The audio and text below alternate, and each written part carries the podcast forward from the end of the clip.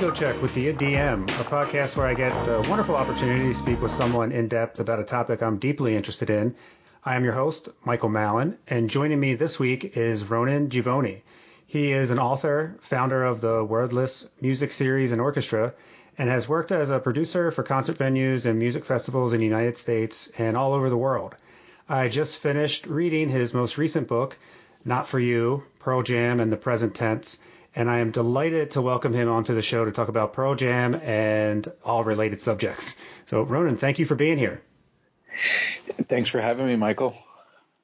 Yeah, and it's we were actually talking before we started recording. Difficult for me to contain myself about launching right into the book and about Pearl Jam, since it's one of the things that I think for a lot of people defines me. It's like I'm a fan of the Philadelphia Flyers. I'm a fan of Star Wars. I'm a fan of Pearl Jam. It's like on the mount. it's on the Mount Rushmore along with video games of my interest. Um, so I wanted to set the stage first before we really dive into the book, which I did enjoy.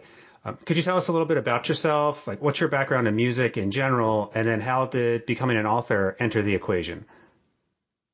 Yeah, um, I'm uh, sort of. Uh, part-time writer, I guess at best. Uh, this is my second book that I have written. The first one was uh, entry in the 33 and a third series, which you might know uh, is like uh, different titles, each about a different album. Um, I uh, am not a musician. I'm not really a critic or a journalist. Um, I, I really approach this book, this Pearl Jam book, as a fan as I try to say, you know, in the beginning, um, I've seen them, you know, a fair number of times, uh, but you know, like like you know, ninety nine point nine percent of the people there, I, you know, buy my own ticket and I and I, you know, see the show from my own seat, not backstage or side stage or anything like that, and um, yeah, I um, I've been fortunate in that for the last you know 10 plus years i have worked in the music industry but a sort of different sector of it than the one that pearl jam occupies. I um, I, I, work primarily in classical music which is maybe a slightly weird um,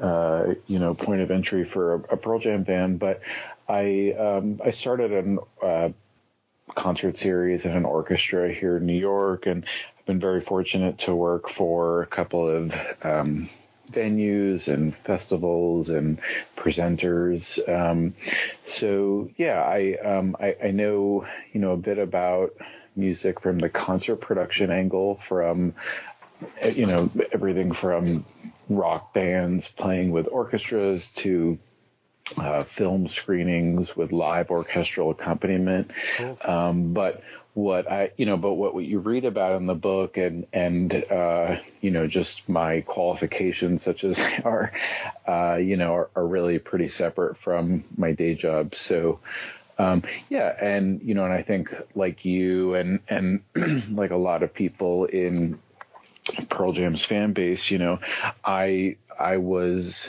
um, you know 13 years old when um, you know their first record came out. So I you know I, I happened to be the right age, sort of.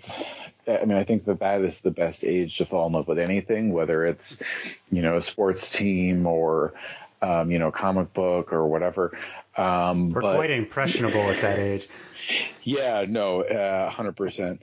Um, I think that's a constant, um, and so yeah, that's really um, you know, just kind of uh, the the the qualifications such as they are that I, I, bring to it.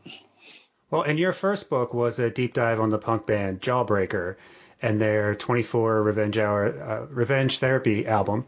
So, what yes. did you take from that experience to gain confidence or to tackle the subject of Pearl Jam? How did that sort of prep this next book?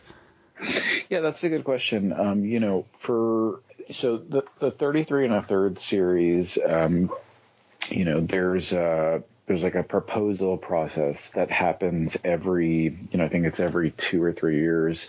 Um, you know you, you, have to kind of answer a handful of questions and I think write like a sample chapter.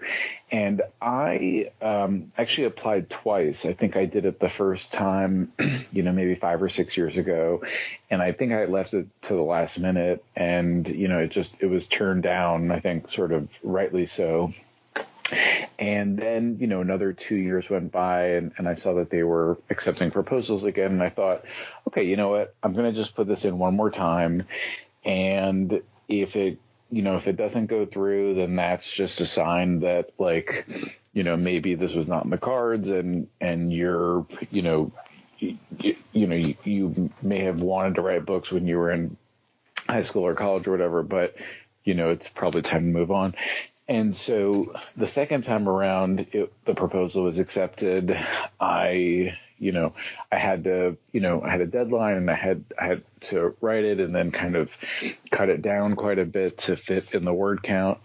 So yeah, I, I think that, you know, any writer will tell you that the first one, like, is largely a matter of confidence and mm-hmm. of, um, you know, sort of proving to yourself, I think, as much as anyone, that you can just adhere to a deadline and work with an editor and, you know, put yourself in the place of a reader and ask yourself, you know, who am I writing this for? Am I writing it for an expert?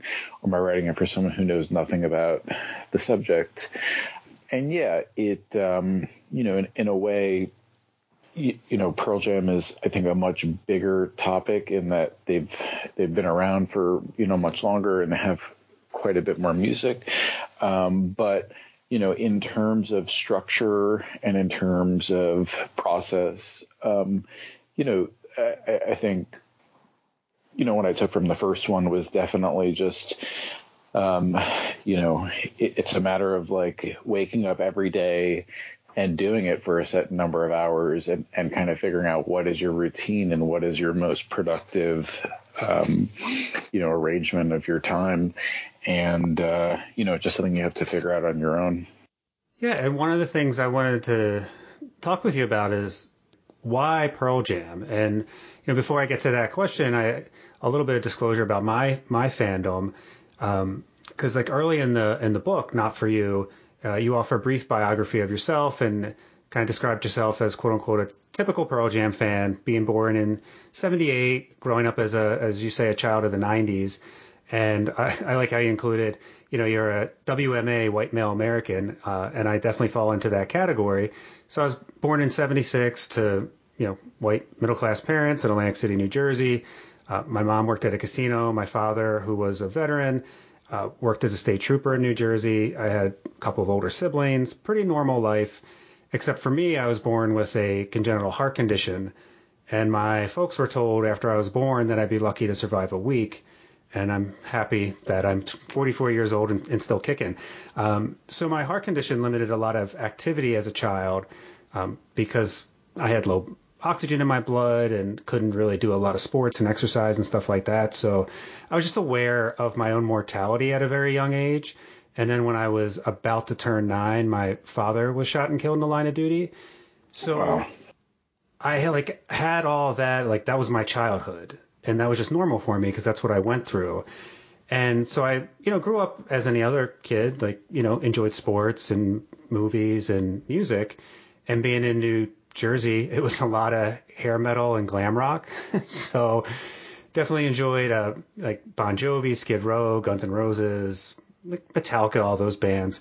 Um, and one of my good friends gave me a tape, and he's like, "You have to listen to this." I'm like, all right, whatever. And it was Pearl Jam 10, so I played my Walkman again, dating myself. And that was sort of it. I just remember Alive coming on, and just this defiant chorus of saying I'm still alive, and then the album ends with release where it's talking about this relationship with like this father you don't know. And like i was done. Like uh, that's how i got hooked into Pearl Jam and i've just been a fan ever since and have you know followed them very closely. And i was wondering like what's your origin story? Like wh- what was it about Pearl Jam that's like hey this isn't another band to me this is something else?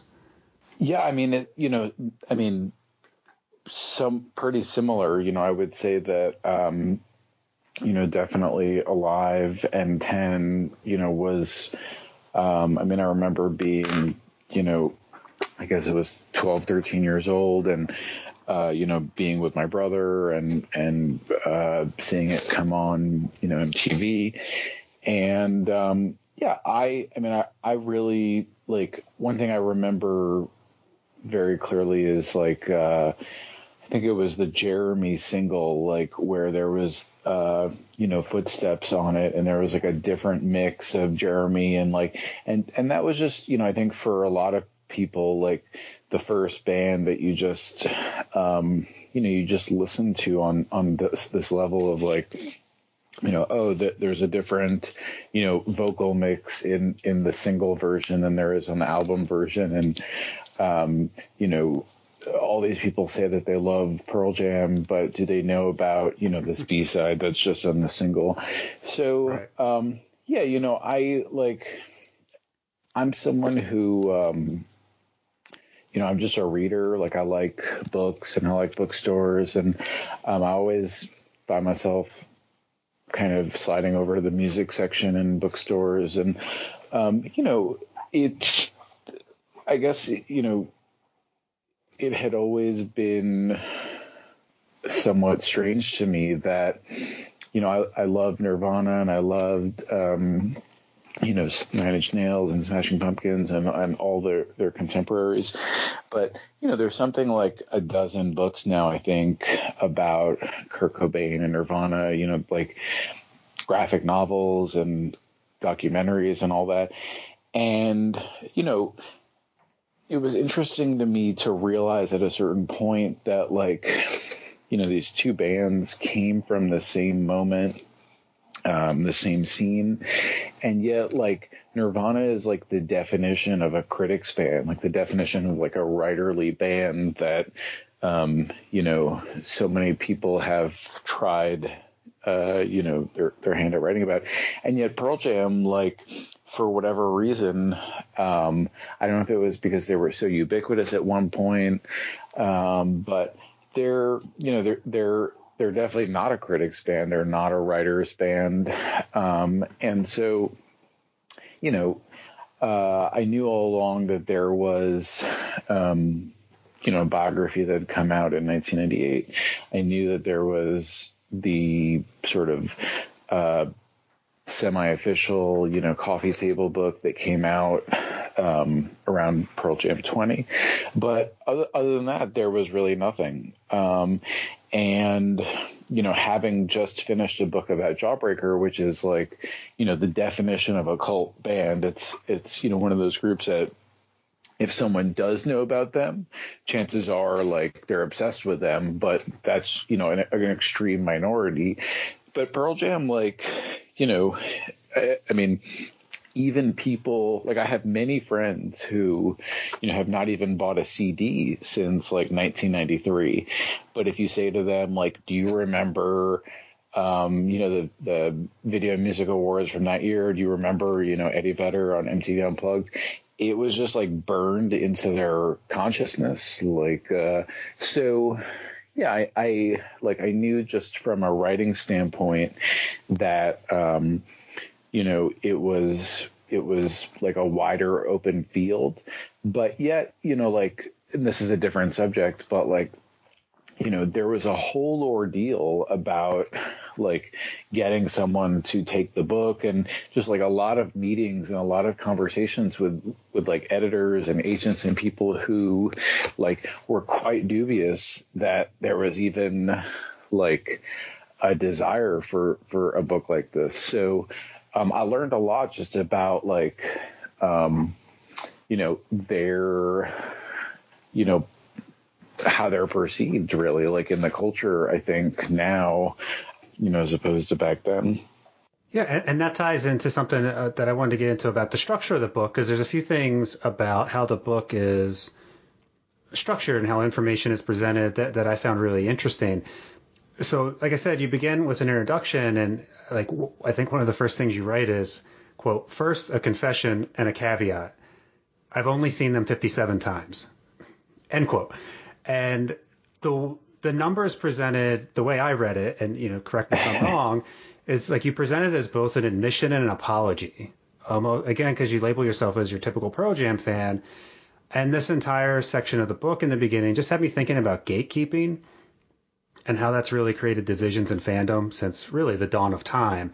Um, so in many realms, you know, only people who had the right information or knowledge could be considered a real fan of something. And there's a spectrum for any fandom, uh, including Pearl Jam. And you know, I've as a psychologist, I have a background in statistics and done some research and writing in the past. And I think of like a normal distribution uh, where all the people that exist are on that distribution with, you know, a few people on the low end have probably never heard of Pearl Jam. The vast majority of folks are familiar with them, maybe enjoy a few songs. And then the further you get out towards the edge on the top of that distribution, you have the more passionate, maybe irrationally passionate uh, fans on that side. And so in my day to day life with friends, with family and coworkers, I'm the Pearl Jam guy. Like I'm at the top of that distribution you know, I listen to them. I've been pretty faithful in terms of like buying their new music. I've, I think, seen them about 10 times in concert. I have a few posters on my wall. I've made pilgrimages out to Wrigley and Seattle to see them. Um, but when I go to a show, I'm maybe somewhere in the middle at best. Yeah. And so I was wondering, like, why was it important for you to start out the book with an acknowledgement of where you are along that distribution of fandom? Yeah. Well, I would say that first, you know, everything you see up front, like, I mean, it's important to say, like, is you know, it's meant to be humorous. Like, it's mm-hmm. it's uh, like I I um, you know, I'm aware, as you say, that like there's a fair amount of irrationality involved in this this this world, and so that's just me like fessing up to it. You know, at, first, I I mean, I would say that like you know, if I were in a bookstore and I were browsing and I found this book and I were weighing whether to buy it or not, all those questions that you see like in the first five pages, I, I would say are, you know, things that I would want entered myself. I would want to know like what is the stance of this person and what is their authority there's like a funny sort of self-deprecating way to admit to one's like eccentricities and then there's like you know i, I don't want to like call out any names but like you know the rock criticism and music writing in general like is not distinguished by its literary qualities you know like it's a lot of people who are like you know, I was backstage and I was here and I know this person and, and this is how qualified I am. And, you know, I, you know, the proof is in the pudding. I think that like, it, you know, sooner or later, if you know your stuff, like it, it's, I, I, think that people can tell, but I, you know, I, I was not trying to pretend to be anything I'm not. You know what I mean? Like I've never met any of the guys. I've never interviewed them. Like I'm not, you know, like there are, you know, there's like 50 writers who, like, if Pearl Jam wanted to write a, their own story, they could call and, you know, and that's a pretty distinguished list. You know, people like Cameron Crowe and Jonathan Cohen and Mark Wilkerson. So, um, you know, I'm, I guess I'm, I'm just trying to be like super transparent way up front and to, um, and, and, you know, as you say, like there are, you know, there are gatekeepers in this community. Like it's, it's, you know, one thing I had to figure out pretty early on was like, is this a book for people who have only seen 10 plus shows? Like, is this a book for, um, people who like maybe haven't even thought about Pearl Jam in 25 years? Like, so I, I feel like they are, you know, one of the few groups who can, you know, justify that, that sort of treatment that like, I mean, there's not that many rock bands have been around for 30 years, but you know, like Eddie Vedder, like for some funny reason, like, you know, everyone felt compelled to have an opinion about him in 1994. And, you know, as a writer, that's just a gift, you know, as a, for a subject. Yeah, they like you talked earlier about these flashbulb memories that everyone has, um, just with how music was just different back then. It was more of a shared experience, less fragmented than it is now, or at least seems to me it is now. and I think one of the first things I, I wrote to you because we were going back and forth, you know, trying to schedule this this uh, talk, and I think I was a little clumsy the first way I said it because I had tried to kind of give you a compliment of like, you know, I, I found it impressive that you were trying to talk about the band from you, you certainly offer opinions, but not just from your own perspective.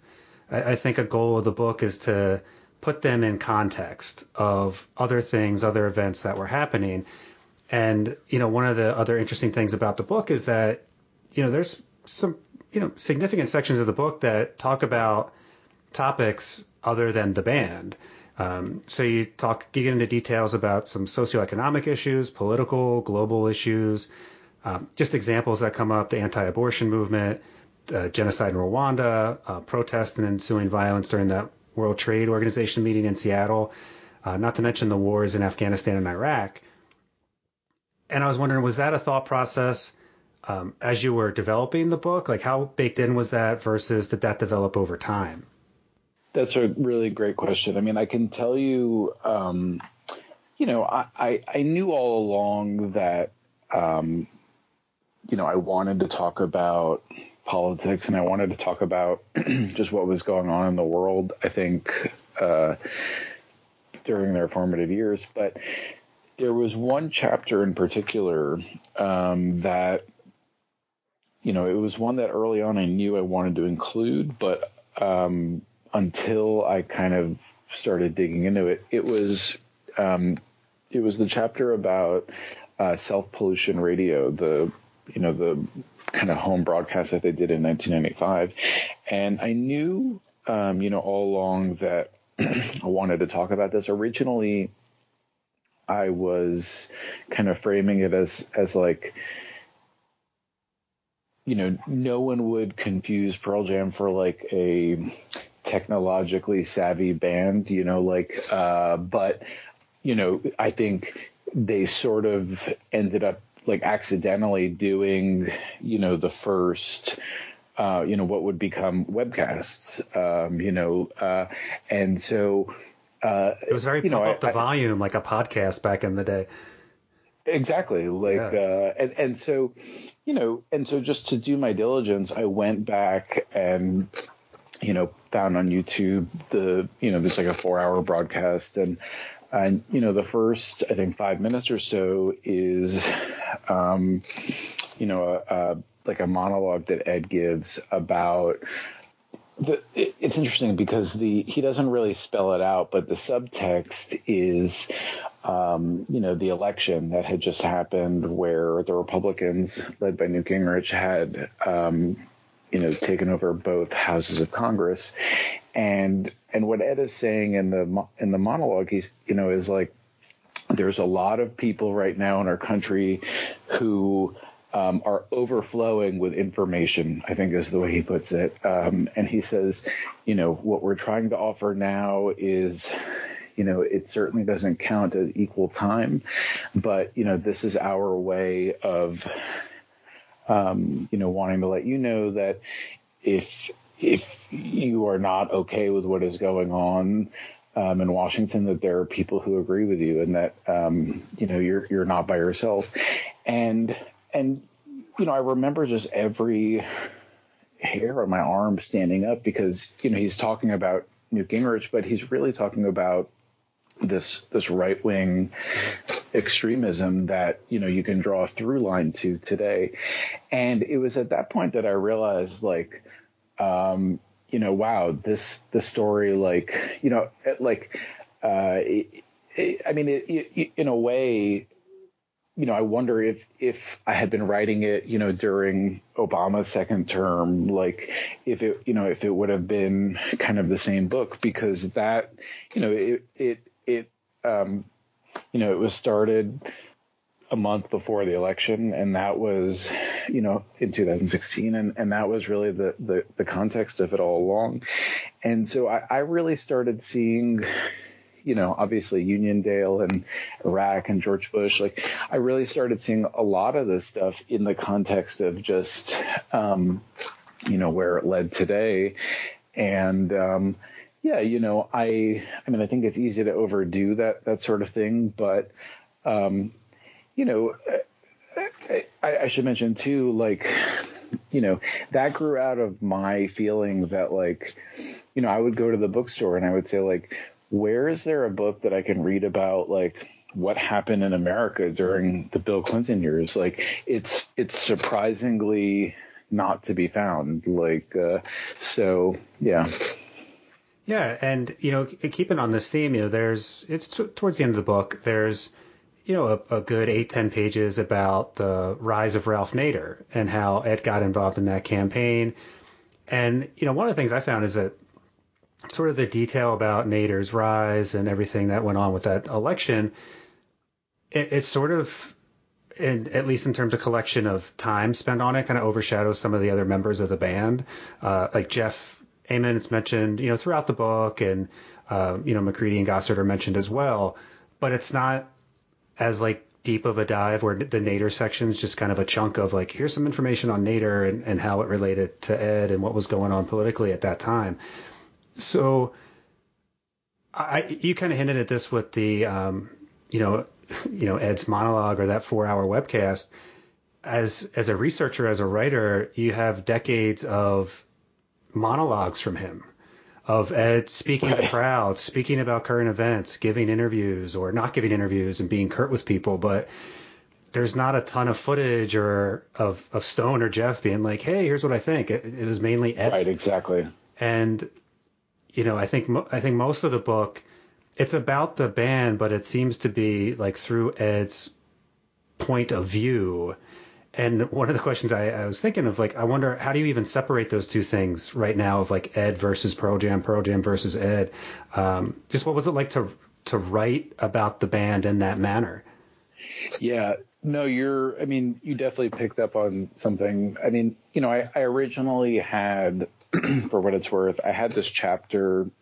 Um, I think it may have even been before like the off ramp stuff, but I had like I don't know, 10 odd pages just about like the guys in the band and their personalities and, and kind of the funny ways that they reveal themselves. Mm-hmm. And, you know, I, I had, I mean, I think I just had a couple of people who were like, you know, dude, you gotta get to the story eventually. Like, uh, and, um, you know, it's, I, I mean, it's one of those things where, um, yeah, I regret, you know, that there is sort of not more, you know, just I, I, mean about like kind of the individual guys, but you know, I, I I feel like it's also important to say like like I'm one of those people who sort of feels like that Ralph Nader election like was the formative event of the last you know 15 or 20 years. Like i i, I mean I, I think it's easy to kind of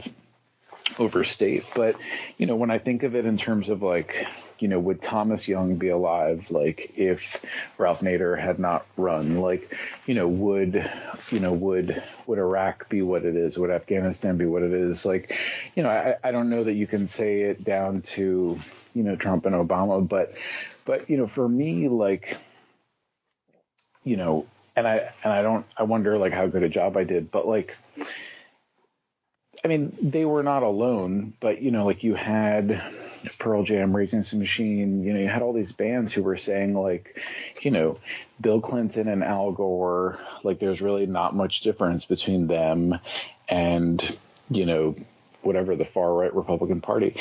And you know, you could argue that like like maybe that's not the most considered political stance like or you could argue that like you know it's not the job of a radical or an artist to be you know reasonable like uh you know or, or, or to to think in the same way as a liberal. Like i i mean I, I guess I feel like a lot of the events that I wrote about, you know, whether it was David Gunn or Rwanda or even, you know, like you know Kurt Cobain, like um, I just wonder, I guess, like how much people really remember these things. You know what I mean? Like, and I and I do, and not that what I did is means anything, like, but you, you know, you just wonder, like, if if these events, like, you know, one thing I always think about is like, I, you know, I, I had I I had a, a really amazing um, like researcher who helped me and, and read the book and, and gave me really detailed feedback.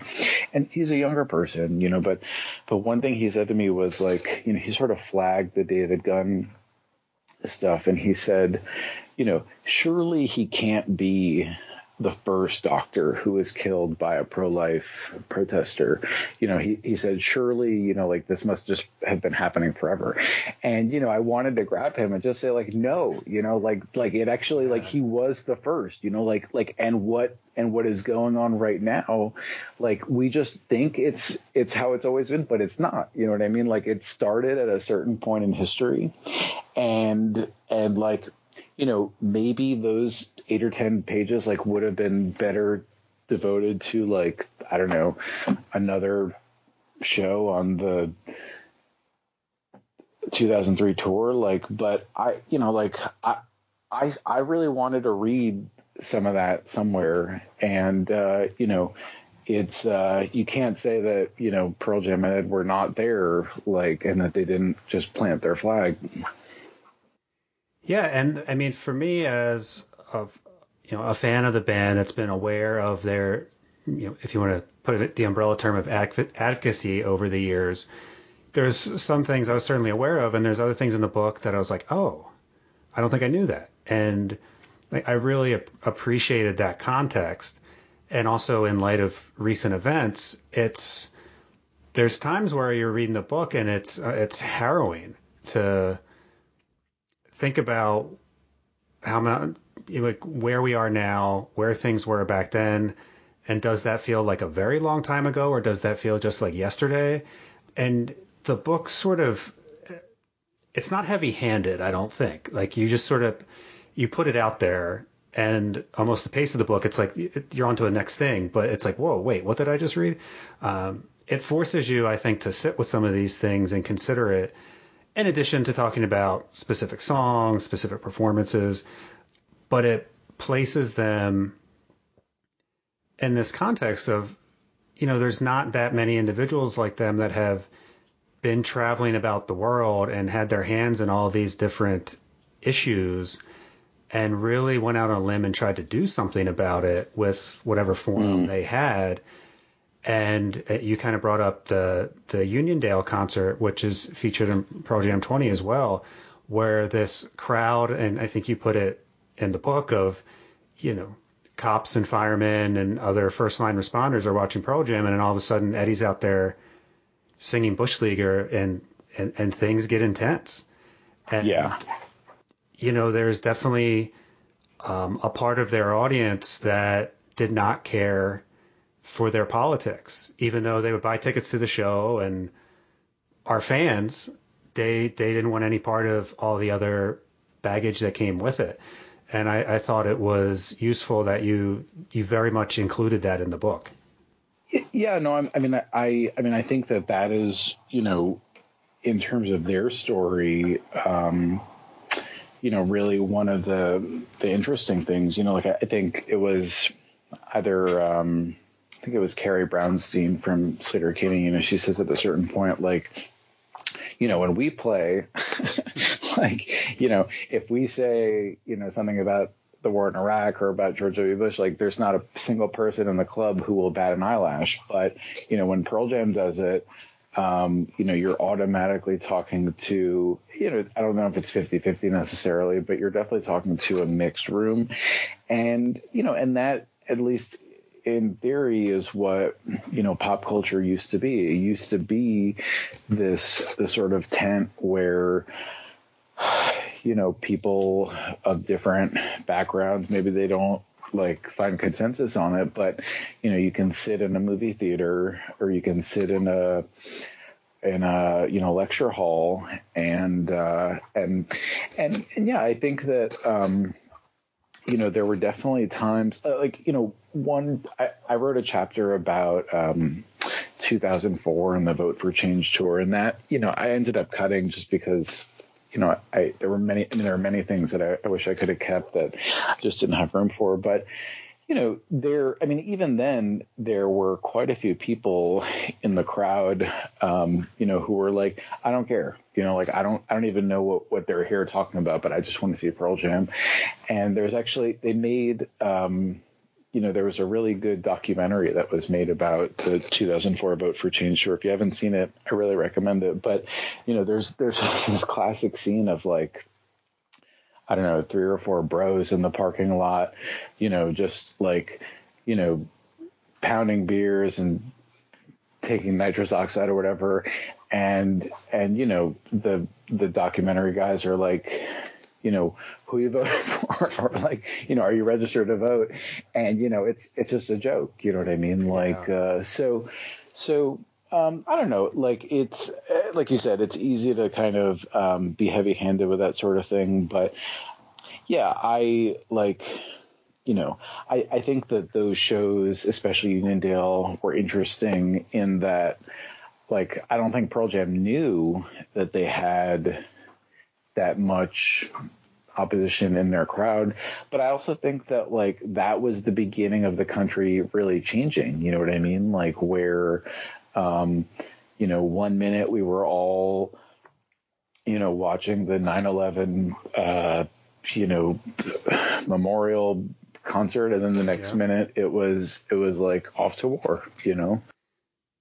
Yeah, and, and I like in the book because again, I don't think I, I knew this at the time, and you know, reading in the book was was kind of helpful to contextualize that that they were touring overseas leading up to that, and yes. where they're you know performing bush leaguer to a crowd of you know, I think they're in Australia or something. So uh, of course, you know, they're not getting that same type of reactions when they do it in the states, and they did in the states. I think somewhere out, in, maybe it was like Denver or or somewhere uh, and they get a little bit of a reaction and they sort of shelf that song for a bit, but then they bring it back out and it it, uh, it, it got notched up in terms of the reaction. Well, you realize too, like that. I mean, I, I don't think I even knew this until I look at the, at the dates, but you know, the Pearl Jam stuff in Australia was like weeks, if not days, after the Dixie Chicks thing happened. Mm-hmm. And, you know, that's, I mean, the Dixie Chicks were eviscerated. And Ed, I mean, like, I don't know if it's a difference between a, a, a white male versus a woman saying it, but they were, you know, like, Pearl, you know, Pearl Jam didn't get it easy, but they still got a bit of a pass, you know, next to the Dixie Chicks. And, and I mentioned to you ahead of time, like, I, in terms of these folks that didn't like that message, uh, you know, I was related to one of them. Like I went to see Pearl Jam in 2006 in Camden, New Jersey, just right across the river from from Philly. Uh, my brother and a bunch of other folks, uh, and he was a professional firefighter, and so were like his friends, uh, our friends, and he had been up to World Trade Center days after the towers came down because he was part of a, an urban search and rescue team. So to me, they have an amazing concert. They play over 30 songs. They open with Wash. Like it was just awesome. And I'm thinking like, oh, this is a great moment with like me and my brother. Like we'll remember this. And afterwards, and uh, certainly alcohol is a factor. Yeah. But he's just like lacing into Eddie Vedder.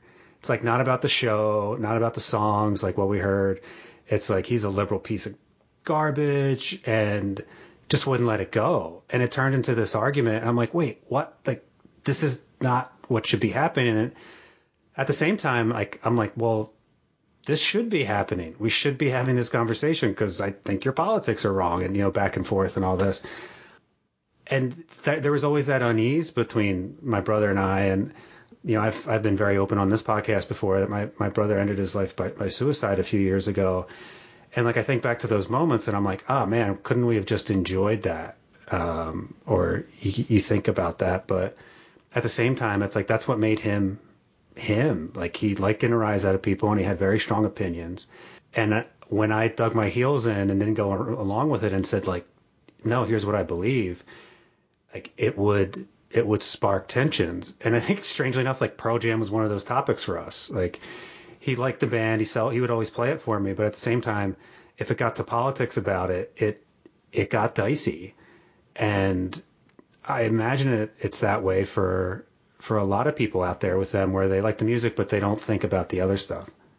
Yeah, no, I mean, I, I mean, you know, my entire family uh, is, you know, for better or worse, Trump supporters, you know, like so I, I'm I, I know all too well what it means to have.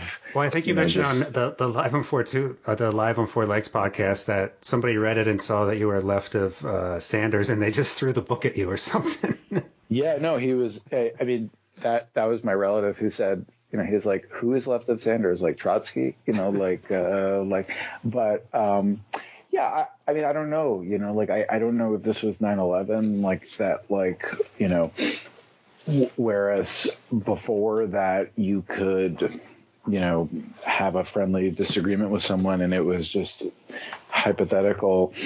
And then, you know, after that, it was like, you know, people thought of it as, as like a matter of life or death. Like, I, um, yeah, I mean, but you know, it, I think it's also worth keeping in mind, like, on like a much less, you know, just serious note, like, you know, well before um, George W. Bush or 9/11 or any of that, you know, there was something about Ed in particular that I think just really got under people's skin, and it's interesting that he was just, you know, on whatever Howard Stern, you know, like yeah, who, I saw segments of that who like you know used to be one of his more vocal critics like used to just say like you know um like you know oh it's so hard to be eddie vedder you know like um i i don't know like uh like it, there is just something about them that like people have strong opinions about but um yeah the like politics in particular it's um like i i i know what you mean. Well, it was interesting you bring up the, the Howard Stern piece because that came out early November, and that's right around the time I was like kind of in the middle of reading the book. And in a weird way, it was just very disarming or, or kind of mind bending. It's like, yeah, that's that same guy that I'm reading about who, and I've even thought this before because even going years ago, you have this sort of mystique of Eddie Vedder and not wanting to be popular or not wanting to be famous. And at the same time, he's like performing balls in your mouth with Jimmy uh, Fallon. it's like that's interesting. Um, it's like he's definitely changed, I think, over the years, and now he's just sort of giving these chill interviews to Howard Stern. It, it does seem like a bit of an evolution, but but maybe not. I mean, you you spent years writing about him. Uh, what do you think about how that's transpired? Well, yeah, I mean, I think we're all older. You know, like it's uh, like you you get older, you get mellower, you get I think just um, you know, and and I mean, I mean, I think back to you know myself in my 20s like I, I thank god every day you know that there there isn't you know youtube footage of you know me doing whatever like so yeah i mean like i think it is a little bit funny like could any of us have imagined in 1994 like a world in which like Eddie Vedder's wife like does an Instagram live thing like during their election night party. Like probably not. Like uh, but um, you know, it's he's been doing it for a real long time, and I think that like I think he knows now like that people were after him for a very particular thing in 1993 1994 and it's just you know a little bit different now yeah and, and you talk about this in the book at various times just in how Pearl Jam has um, outlived their contemporaries, and it, it's something I really think about a lot. Uh, and have conversations with folks because you know, Pearl Jam's always been one of my favorite groups, if not like my favorite bands. Are really important to me. I, you know, mentioned that, and you know, I, I, just think about all the other bands that I enjoyed around that time that are are not around. Like clearly, you know, Nirvana and, and Cobain and you know Dave Grohl you know, continued on with Foo Fighters, and they've been very successful. You know, Soundgarden broke up, and you know, I followed Cornell around, and you know, like the Audioslave, and he ended his life um, tragically. You know, Alice in Chains, I really enjoyed. Layne Staley overdosed and died, and then even going outside of Seattle, you know, sort of Guns N' Roses became a parody. Um, you know, Metallica's still hanging around, but you mentioned this, a, you know, a few moments ago, where you're saying like there's not many bands that have been around for three or four decades. And one of the first notes I wrote to myself when I was reading through your book about sort of their introductions is just it's absurd they found each other. just the way that came together, which I think people are familiar with the origin story. Um, but not only did they find each other, they could announce a concert pretty much anywhere in the world and tens of thousands of people would show up and that's just not normal. And just this is a very simplistic question, but why them? why are they still together and not going down one of the million other unfortunate paths that other bands and other performers have taken? I mean, it's a great question. You know, like I like I think you're right that there is quite a bit of serendipity and luck and you know sort of improbable good fortune that's part of it. Um, you know, I I um, you know I think that their fans are a big part of it too. Like I um, you know I think that like I have no doubt that there are Soundgarden fans and Alice in Chains fans and Nirvana fans that are just as mental as you know Pearl Jam people, but I just don't think that it's the same thing. You know what I mean? Like, and I, um, yeah, I, I don't know. Like, I, I'm, I don't know. Like, I think that if you had told the band themselves, you know, like especially around that you know 94 95 96 period like you know there's going to be a pearl jam 20 and there's going to be a pearl jam 30 and there's probably going to be a pearl jam 40 you know like i i, I like i don't know i i one thing i think that that is you know unfortunate is that you know if you look at the bands of the 80s you know yeah like artistically you know that's not really where my um you know taste falls but like as far as i know like everyone in motley crue is still around right like everyone in like they're Aerosmith somehow still, still, alive still if around. read the dirt it's amazing that they're alive yeah. but they are like like everyone in bon jovi everyone in poison everyone in you know like and and it's like i like i mean god bless them you know like it's it's amazing but like but by comparison you know like the that that that circle of bands i mean like like mudhoney is is still around you know like and and uh but like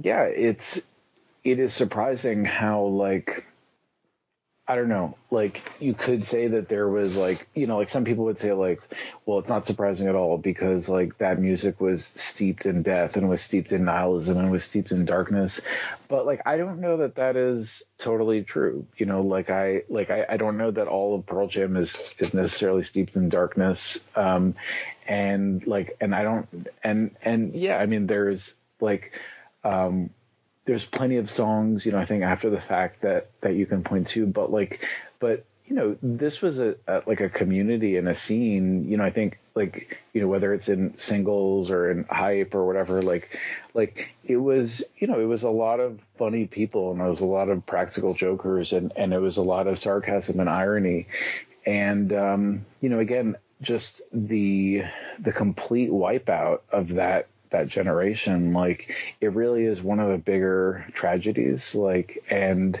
um you know i mean? Like in hip hop like the deaths of mm-hmm. biggie and tupac like that is you know that that the shadow that they cast over 90s music is is monumental.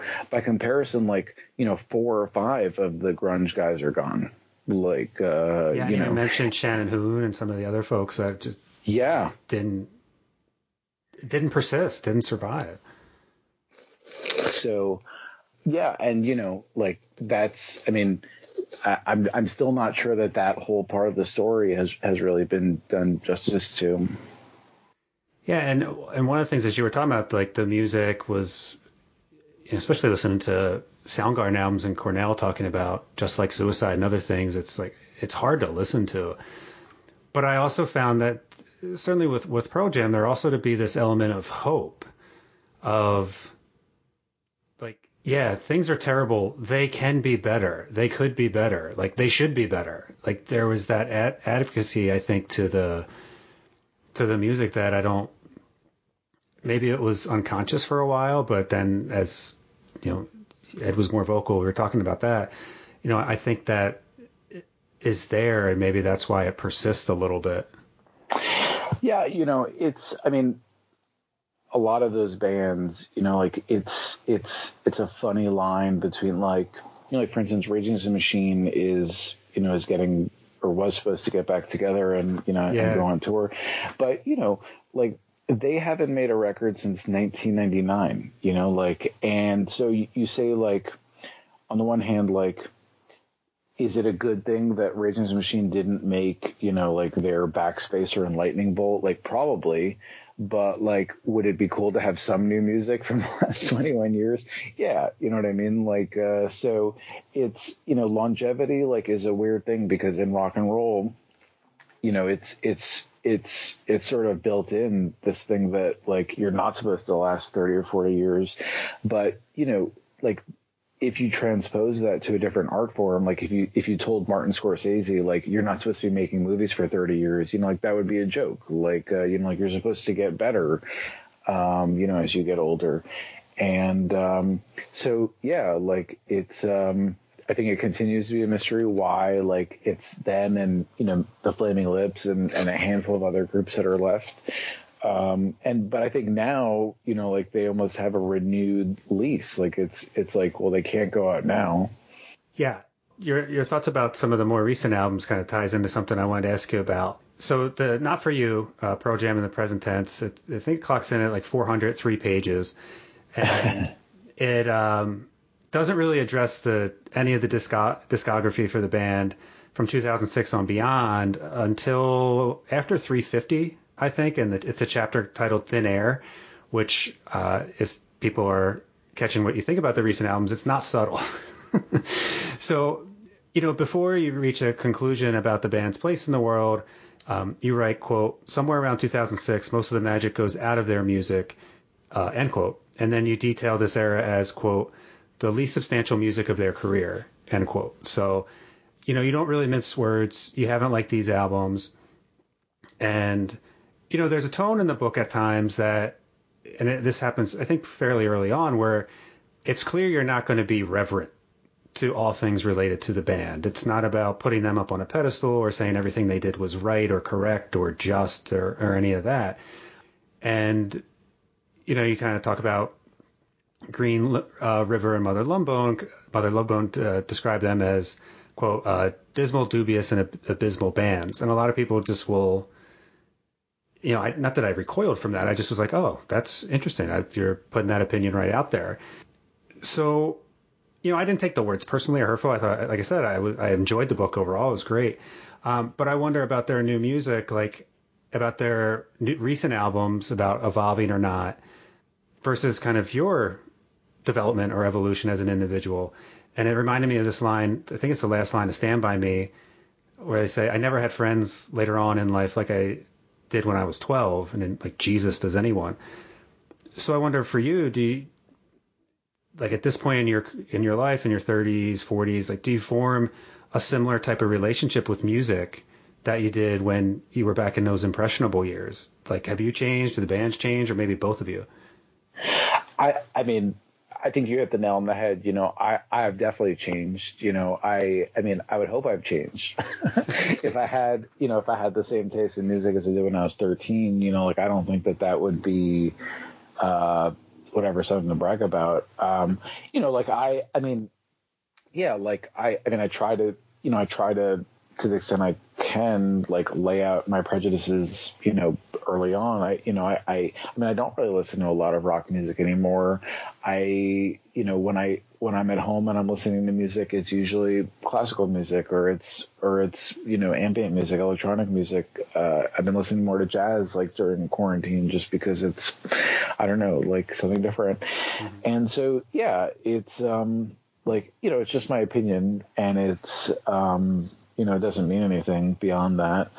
Um, if I were 12 or 13 and I were, and the first record of I heard of Pearl Jam's were, you know, Avocado and Backspacer, would I be as, you know, transfixed by them? I don't think so. But like, who can say? You know, like I, I, I try. I think to the extent I can, like just to you know to own up to, um, yeah. I mean, like whatever you're into when it's 12 when you're 12 13 14 years old like nothing is ever going to you know shine in that way at the same time i do think that you know, when I was 12, 13, 14 years old, that something interesting was going on in music. You know, it's, it's, I, I think that if you look at the records that came out from 91 to 94, um, you know, like that, that was just, I mean, it was partly technology. It was partly being pre-internet. It was partly, you know, radio being what it was, but it was also like Dr. Dre, followed by Nine Inch Nails, followed by Jane's Addiction, followed by you know Pearl Jam and Nirvana on on MTV, which is like a pretty amazing stretch, I think, like then and now. Um, yeah, and there's a segment of the book where you, and sorry to jump in, but where you talk about almost like this cause and effect of, you know, the '90s, you know, kids maybe having disposable income and MTV and just the way like music was packaged to people, like did all these bands and stuff gain that level of popularity because they were so talented, or was it the environment and that sort of made it more fertile ground for music to take off? It was this interesting sort of chicken and egg discussion in there about all the environmental factors that affected music. Yeah, like I mean, I don't know how it was for you, like in your school, you know, but but for me, like I grew up in the suburbs, and my friends were you know, pretty normal, I think. Like they were not musicians, they were not jocks, you know, they were just nerds kind of like but, you know, what what what just happened to be going on in 92, 93, 94 was like we went home from school, whether it was, you know, seventh or eighth or ninth grade, and you know, maybe some of your friends had cars, maybe they didn't, but you know, you went home and you turned on MTV, and it was you know Pearl Jam unplugged or or um, you know Headbangers Ball or 120 Minutes or Yo MTV Raps or whatever. Mm-hmm. And the next day you would go and say like, you know, I saw this video. It's called Loser by Beck. I saw this video called, you know, the Sweater Song by Weezer. And um, I don't know, like I like I in my own life I find that, you know, whenever I see my friends, I say to them, you know, like, what what's a cool movie you've seen? What's a cool book you've seen? You know, like, what's just something you're excited about? And um, I, I, don't know. It, it was like I don't think any of us considered ourselves like especially artistic people, but it was like music was just it was like the currency and the language that we um, related to each other in, and um, I don't know. It uh, like if if it had been five years later before, it probably would have been like a pretty different you know palette of stuff we were listening to, but.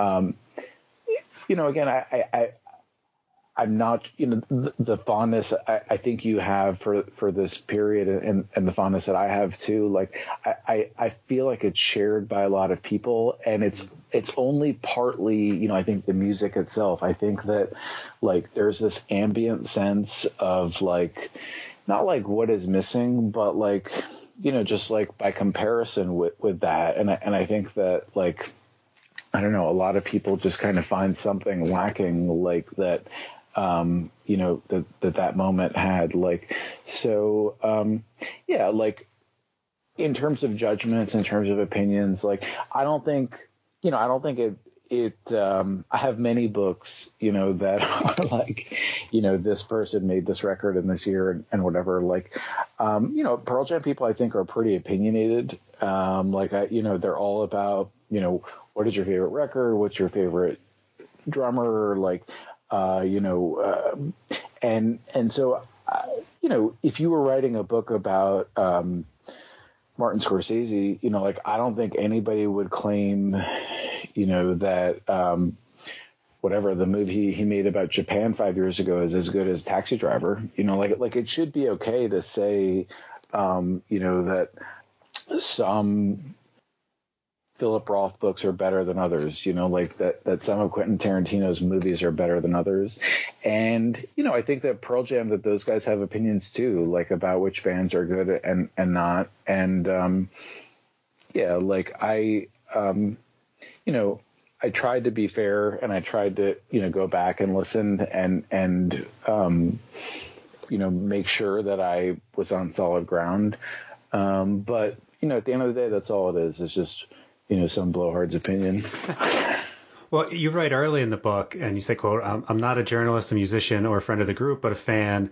someone who's never met them or gone backstage or seen them from anywhere but my own seat. Uh, end quote. And then near the conclusion of the book, you write, and I, I thought this was cool and ties into what you're just talking about. Quote, one of the nice things about loving a band your life is changing your mind. And then um, after that quote, you kind of go into these three songs that by Pearl Jam that you really didn't care for, and then something sort of flipped on its head and change, kind of gave the songs maybe new meaning or energy to you.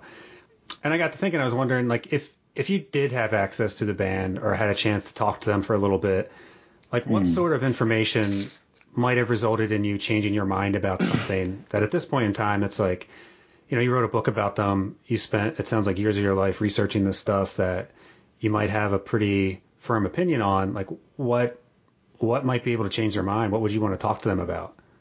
Yeah. I mean, it, um,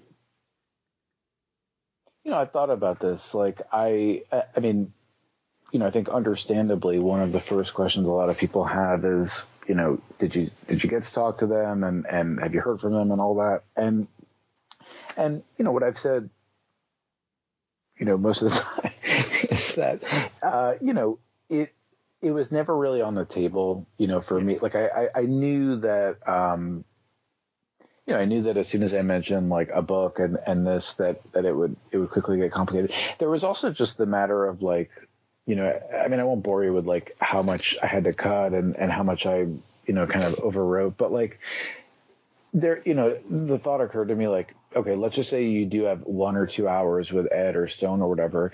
It's almost like a can of worms because right. you know you're like you're like where do I start? Mm-hmm. Like, uh, I mean, like one thing that I'm, you know, that I was especially interested in with Ed is like you know he he has left these kind of very interesting clues like about like his past and and and I think all of them like they've never really been all that linear in talking about you know this was me in high school and whatever like and with good reason but um you, you know so you know in the beginning when I talk about like him going to see Bruce Springsteen or him going to see um you know talking heads of the police like I I wanted really to get kind of his chronology because a lot of the time I felt like I was piecing the stuff together and I and I wasn't sure like if I had um, you know my dates right or whatever. Mm-hmm. Um, I you know I, I also wanted to ask them like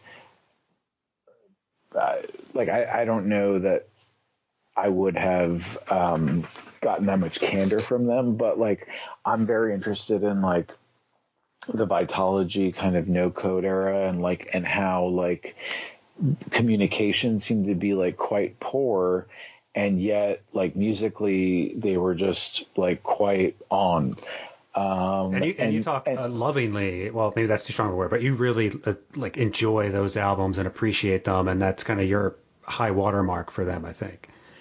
I, I mean, to me, like those, you know, like um, just like that kind of noisiness and and that kind of like lack of sheen like that that's just my aesthetic and and like you know i mean the merkin ball songs like that that to me is kind of my sweet spot like um but yeah you know it's i, I mean in a way like not having access to them was you know was a little bit of a help in that like i could i could actually think of it as like okay you know what? This is this is a book about pearl jam obviously but it's almost as much about like how did pearl jam affect like 13 year old me 13 year old like st vincent 13 year old mm-hmm. you know julian casablancas and you know like like what was their impact in the world which like in a sense, like I'm not even sure that they could gauge. You know what I mean? Like there's there's a there's a quote. Um, you know, it's like, you know, I'm the ornithologist, they're the bird. You know what I mean? Like it's not their role to understand like just kind of like how insane their fans are. well, and it, you know? the word I was thinking of as you were talking there is like, and reading the book feels like this way at times. It's almost like this archaeological dig of collecting this information, piecing it together, and then from that you have more of a, a bigger picture than if you were to just sit down with the band for a week and you know write the transcript of that. It would it would be a very different book. I mean, I I you know I still think like you know I mean I think Stone in particular, you know, like I, I think that like he's just a person who like you know if you actually look at the uh, like I was thinking about this when I read your your notes and and and you know your thoughts about parts of the book was like you know for someone who has been in the public eye for not only 30 years probably 35 you know between Green River and Mother Love Bone there's a surprisingly like small amount of information about them in the public domain. You know, like there's there was a pretty good book that came out um, about Roskilde and about how Stone, um, you know, took a couple of trips to Denmark and to Sweden and, and met the families and and you know, and and you know. And when I read that, I didn't know, and because you list that in the book, I was like, oh wow, I didn't even know that. Yeah, I mean, I you know, like there's there's lots of things like you know, about all these guys that I like, you know, if I could do it over again, if I had another 50 pages, like I, I probably would have added like, but you know, in a sense too, it's like, you know, like I didn't want this to be about Mike McCready's alcoholism. I didn't want this to be about, you know, like how many kids does he have? Because in a sense, like I, you know, like I, I just I don't know that that's really like I'll talk about you know their musical decisions all day, but like I, I just don't know like it it it's it feels a little weird. Yeah, it doesn't get into any. I mean, it's more about as I was saying before. It's more about the the band as a whole and their impact on crowds and society, if you want to go that far, and you know how people responded to them it's it's really it's an it's an excellent book. I, I very much enjoyed it, and I, I have a final question. I know I'm keeping you a while, but do you have time for a final question? Yeah, for sure. Excellent. So one of the things I absolutely wanted to ask, and I was excited about 80 pages in, you uh, have a chapter that's devoted to their first show in Philly back in '91, uh-huh. and yeah. you you write at one point, "quote If there's one thing Pearl Jam people agree on, it's this." never ever miss them in Philly. Uh, end yeah. quote. So I, as I said early on, I, I, grew up about an hour away in South Jersey, and my first time seeing Pearl Jam was across the river uh, in Camden, New Jersey, which they built this pretty sweet like pavilion amphitheater thing. So I, I saw them in 1998, um, and years later I saw them on a very hot night in July 2003 when they more or less interrupted the concert because fireworks were going on uh, across the river because Philly was celebrating like this Fourth of July celebration, and Ed uh, just kind of breaks in. He's like, you know, this is sounds of Afghanistan you're hearing, and they start playing "Rockin' in the Free World." It was awesome. Um, I went to the second last show at the Spectrum when they tore that building down in Philly, um, and for Pearl Jam 20, they end the movie with a live from a show in Philly that I was at, which blew my mind. Um, so why Philly? Like with the you know research you've done in the book, like why Philly of all the places do they seem to have this special connection with that area and the fans? I mean, you'd have to ask them. My guess personally is that you know, I mean, I love Philly myself. I like I I have my best friend. She's a vet, and she went to uh, Penn you know University of Pennsylvania vet school, and mm-hmm. you know I would go visit her. I don't know.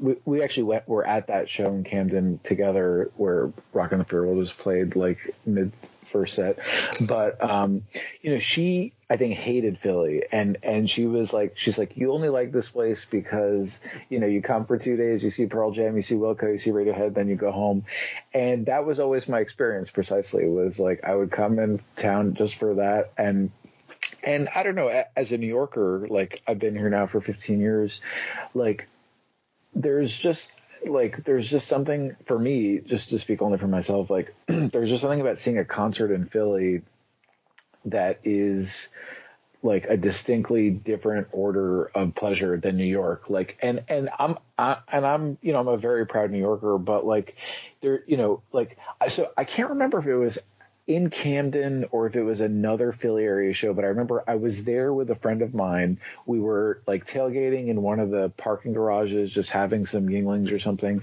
Right. And there was like this, there was this like chant. And I, I said to my friend, I was like, what on earth is that? And she looked at me like with like pity and disgust. And she was like, you idiot. That's the Philadelphia Eagles fight song. Like, uh, you know, like, fly like, Eagles you know, fly. sure and I was like, why are they chanting like the Eagles fight song going into the stadium? And she and she was like, she's like, I'm not even gonna bother like to explain it to you. But I, you know, I, I don't know. I think people just enjoy themselves like in that town, like in in a way that they're just not as uptight and self conscious as we are, certainly in New York or maybe even in Boston. And um, I don't know, like I like I've seen, I may have seen Pearl Jam in Philly more than in New York, between Philly and Camden, like, but, um, yeah, like, you know, I think whether it's on the East Coast, whether it's, um, you know, South America or in Italy or whatever, like, those guys, you know, th- this is one of the things that makes them just so great is like they have this sixth sense for like when the crowd is just plugged in like mm-hmm. on a biochemical level and like Philly I just think you know is like probably the closest you're going to get in the states to like Argentina or you know Brazil or or Colombia Chile one of those you know crowds and um I you know I mean, I was at the 10 show in in you know Philly. I was at one of the Spectrum shows, and like I just keep thinking, like, can you imagine like the next time, like you know, assuming these, this vaccine happens, like it's just gonna be like utterly insane. Like there, people are not even gonna let them play. Like it's just gonna be like this deafening roar, and it's gonna be glorious. I have chills as you're talking about that. Yeah, no, it's I mean, like I said, I grew up in that area and a fan of like the sports teams of Philly. And then it wasn't until I moved to the Midwest for grad school that I realized, like, oh, it's not like that everywhere. Whether or not your team wins or loses is not life and death. And like, oh, going, oh, absolutely. Going to the game isn't this tribal, us against them, like win or die situation. Like, I remember I came out here and I was listening uh, out here. I'm in Minnesota now like listen to sports talk after a game the Vikings lost, and I'm like, wait, like why aren't people yeah. screaming for the coach to get fired? And yeah, like there's bad things about Philly, and they take it too yeah. far, and it's it's primal, and that leads to some some nasty business too. Yeah, but I, I think you're probably onto something there. That I, I think there's a a guardrail that in general those fans will step over that many yeah. other places won't. And I've been to some concerts out here pre-COVID. We, my buddy and I saw saw uh, Jack White, and it was my first time seeing him. So I was like so fired up, and it was like this polite, polite Midwestern crowd that would like, hey, clap, and I'm like, why aren't you people just freaking out and going nuts? Uh, huh. And you don't have to ask that question in Philly. Like the they sort of respect like if a band is putting it out there, like they'll give it back to them.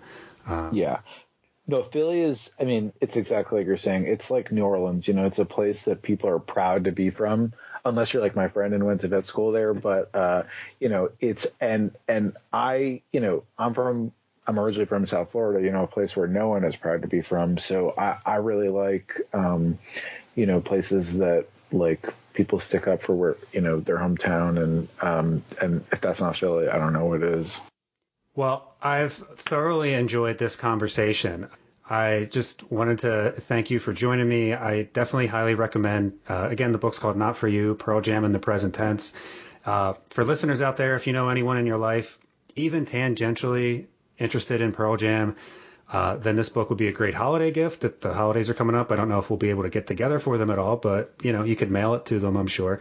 Uh, thank you for coming on the show and indulging me as I speak about really one of my favorite topics uh, in the world. Um, please tell everyone listening uh, how can they find your book, how can they buy your book, and, and where can they find you on social media if, if you want to chat. Thanks, Michael. Um, yeah, there's a uh, Twitter account for the book. It's at PJ Not For You. Um, and the book is out now as of October 15th and available at your local mom and pop indie bookseller and uh, any online behemoths you may know in addition. Yes. So, yeah, thank you again for your time. And for folks listening out there, if you enjoyed this conversation, uh, you can follow the show on Twitter at the id DM, uh, T H E I D D M on Twitter. Uh, you can subscribe to the podcast Ego Check with the id DM on your uh, favorite podcast clients like iTunes or Spotify. And certainly contact me with questions. It's great to get feedback uh, on these interviews and, and hear from folks. So, Ronen, thanks again for writing this book. I very much enjoyed it during some of my quarantining time. Uh, since I've been locked in the house working from home since March. So uh, this book was a wonderful distraction, and uh, I really valued all the effort you put into it. Thank you, Michael. Really appreciate uh, just how much time and thought and care you, you put into these questions and uh, taking the time to read the book. Hope we get a chance to do it again soon. Yeah, appreciate it. Take care. Okay, so long.